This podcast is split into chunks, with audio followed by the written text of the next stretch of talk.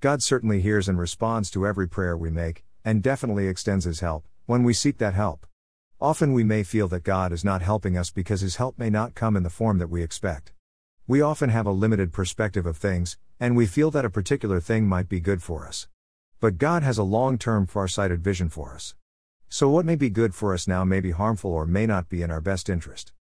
Instead of resenting things internally, and wasting our intelligence in it, we can use it to see good in it.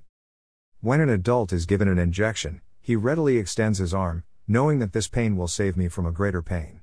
But a child would cry and kick away the doctor. How did the elder get this understanding? By his maturity. But the child sees the world as what will give him pleasure instantly. With this ultra short term vision, injection is a pain. But from a long term perspective, injection is a pain reliever. God often breaks us to make us better. Sometimes our plans have to be broken to unfold the better, greater plan of God. Actually, praying for help is not passivity, it is activity. But apart from that, we use our intelligence to see what is good in the situation we are facing. What is the cause of the situations that we need help? External. 1. External. Changeable, ill behavior of a colleague, if it can be talked about it. Unchangeable, a hot summer. 2. God's prayers can help in all three cases.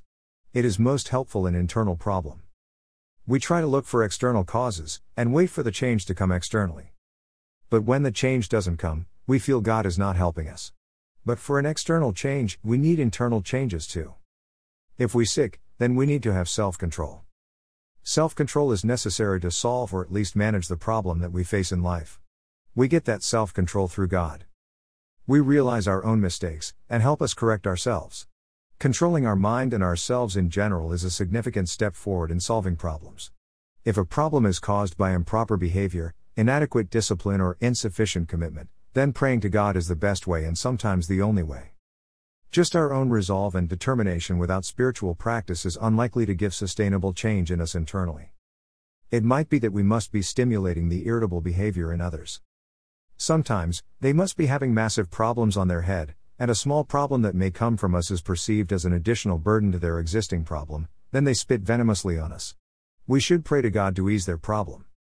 We shouldn't see people as agents of misery, but victims of suffering. Even the people who are cause us misery are suffering from misery. And this change in attitude will gradually reflect in our interactions with others. In external unchangeable problems, we must think it is for good for us. Instead of resenting and hating the situation we are in, we must respond and cope up with it and try to find the next possible option. So much mental energy is wasted in cursing and hating the situation. The important point is, external world is not in our control. We often want God to wave a magic wand for us. God will do that someday. But the world is such that problems will continue to come. That problem solved will not contribute to our internal growth. If God accepts all that we wish, we will become like spoiled children who get their way all the time. Our materialistic hallucinating culture, that often imbibe through movies and advertisements, it may indoctrinate us into believing that I never take no for an answer. That attitude of never taking no for an answer is sign of immaturity, not success. It is a completely unrealistic understanding of life.